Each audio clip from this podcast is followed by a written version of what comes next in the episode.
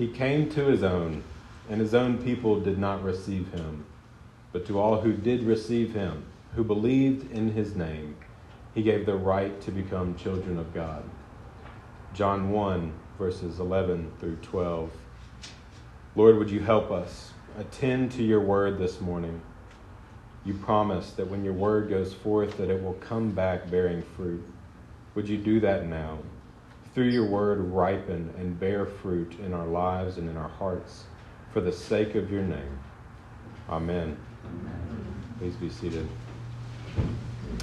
He came to his own, the Word, the one in whom all things hold together, Jesus Christ, who was with God in the beginning when our world was created, the one apart from whom nothing was made that was made, the one who in fact was God and is God, the very light of light and God of God became flesh and dwelt among us.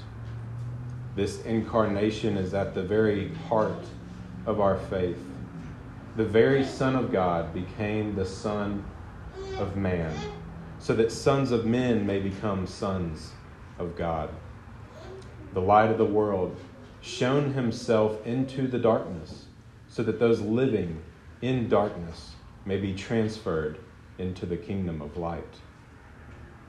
This phrase, came to his own, gives the impression that Jesus was somewhere else, perhaps in heaven, before he came to earth. But Jesus was not somewhere else, waiting to enter the world he created. Christ, who is God and with God, is omnipresent. He's present everywhere, he fills all things.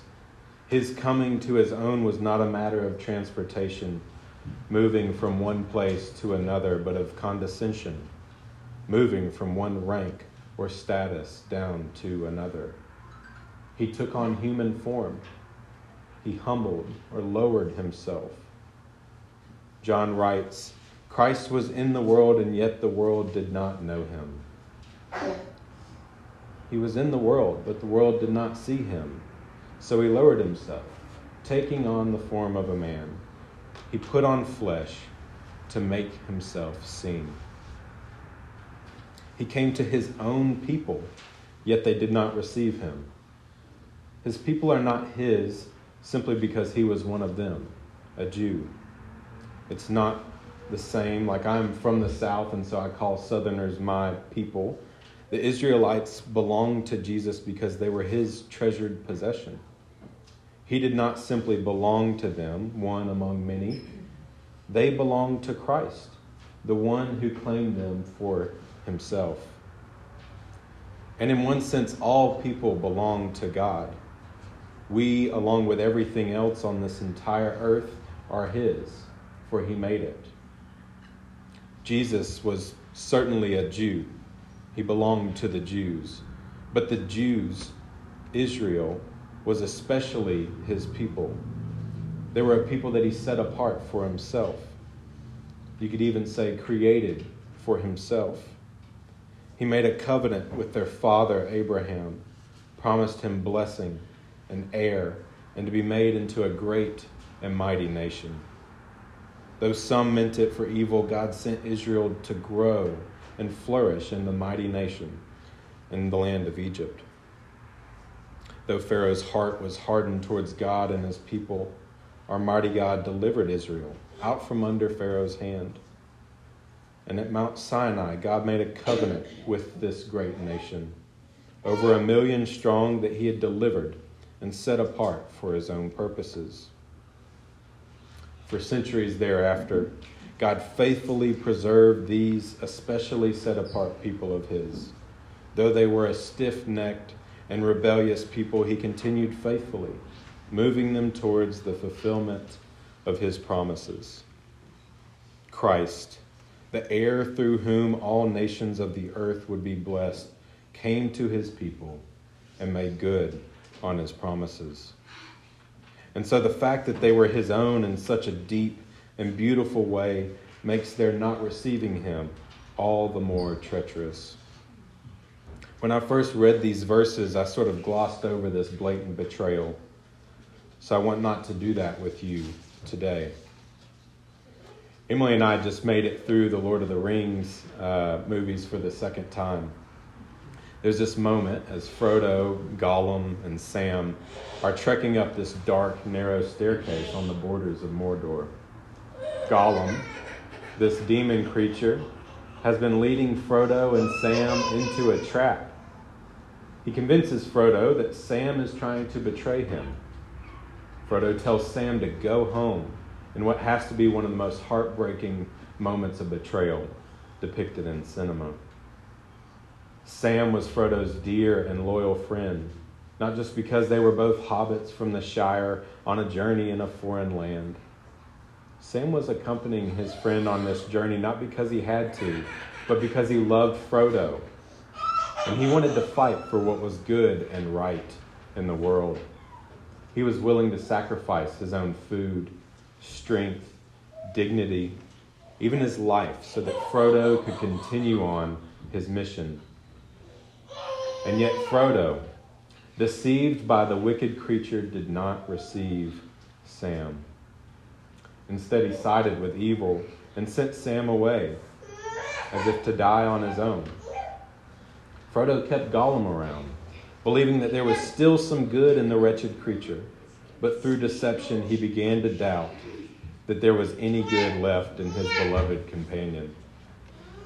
This calling good evil and evil good is the type of rejection, the type of betrayal that our Lord Christ experienced for our sake. Jesus, the one who desired to hold his people near his bosom, like a tender mother holds her infant, or under his wing as a mother hen cares for her chicks, he was handed over to die a humiliating and agonizing death, not just on Israel's behalf, but for the sake of the whole world. I want to be careful not to depict Christ as weak, even in his death. He was not frazzled by this rejection. He was certainly grieved and wounded, but not surprised or debilitated. He was forsaken by his people, but not carried off of his mission. Jesus died the death of a wicked man on a cross and in a moment, darkness and evil seemed to win. But this was precisely what Christ humbled himself to do. In his death, Christ claimed his victory over death itself, sin, evil, and darkness. The picture of the cross is a picture of good triumphing over evil, of God taking what men meant for evil and in his perfect wisdom meaning it for good. Christ did not divert or shudder as his own people sided with evil. He instead stretched out his loving arms and interceded for the very ones who betrayed him, saying, Father, forgive them, for they know not what they do. He did this for your sake and for mine, indeed, for the sake of the whole world, so that all who do receive him might have the right to become children of God. Jesus Christ gave himself up to die the death of the guilty so that we, wretches, who betrayed him, may have life. And not just simply have life, but may be joined with him and in him to become children of God. This is the high honor that is ours in Christ. The church fathers point out that this right or power to become children of God points to something in the future this was not obvious to me at first glance. As Paul writes in Romans, we here and now receive the first fruits of the Spirit, yet we groan inwardly as we wait eagerly for adoption as sons at the redemption of our bodies. According to Paul, this being adopted as children of God is a reality made complete at the bodily resurrection, the second coming of Christ. Yet, in another way, this is something that we take part in now. In our reading today, the same Paul wrote to the Galatians In Christ Jesus, you are all sons of God through faith. If you are Christ's, then you are Abraham's offspring, heirs according to promise. God sent forth his Son so that we might receive adoption as sons.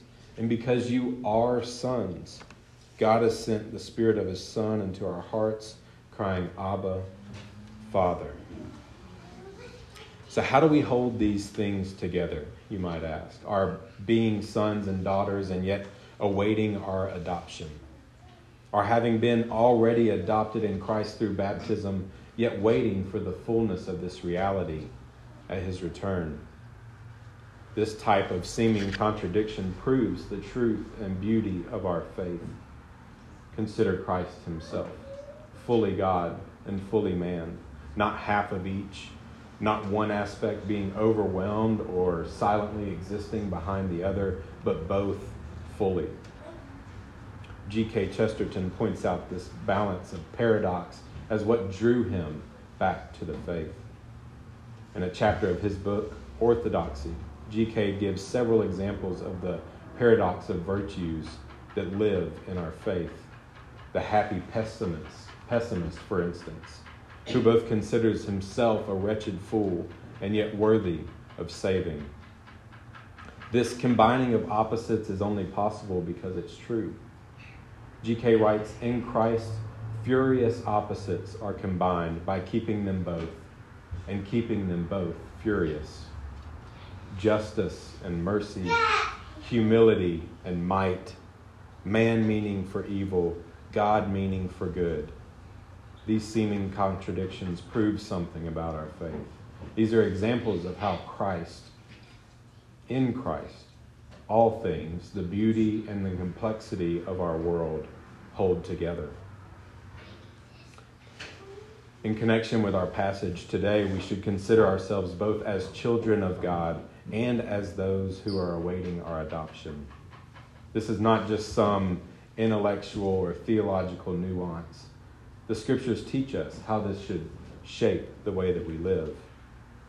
As those who are children of God, we rejoice. Our Lord is come. We've been set free from the domain of darkness and delivered into the kingdom of Jesus Christ. In him we have redemption and the forgiveness of sins. As those who are children of God, we work out our salvation with fear and trembling resting on the assurance that Christ is with us and at work in us to will and to work for his good pleasure. As his children, we by faith cling to the reality that we have been made new in Christ. This was not a result of our own works. Rather, we were made new by the power of the resurrected Christ in us, so that we may carry out the good works that were prepared beforehand for us to walk in.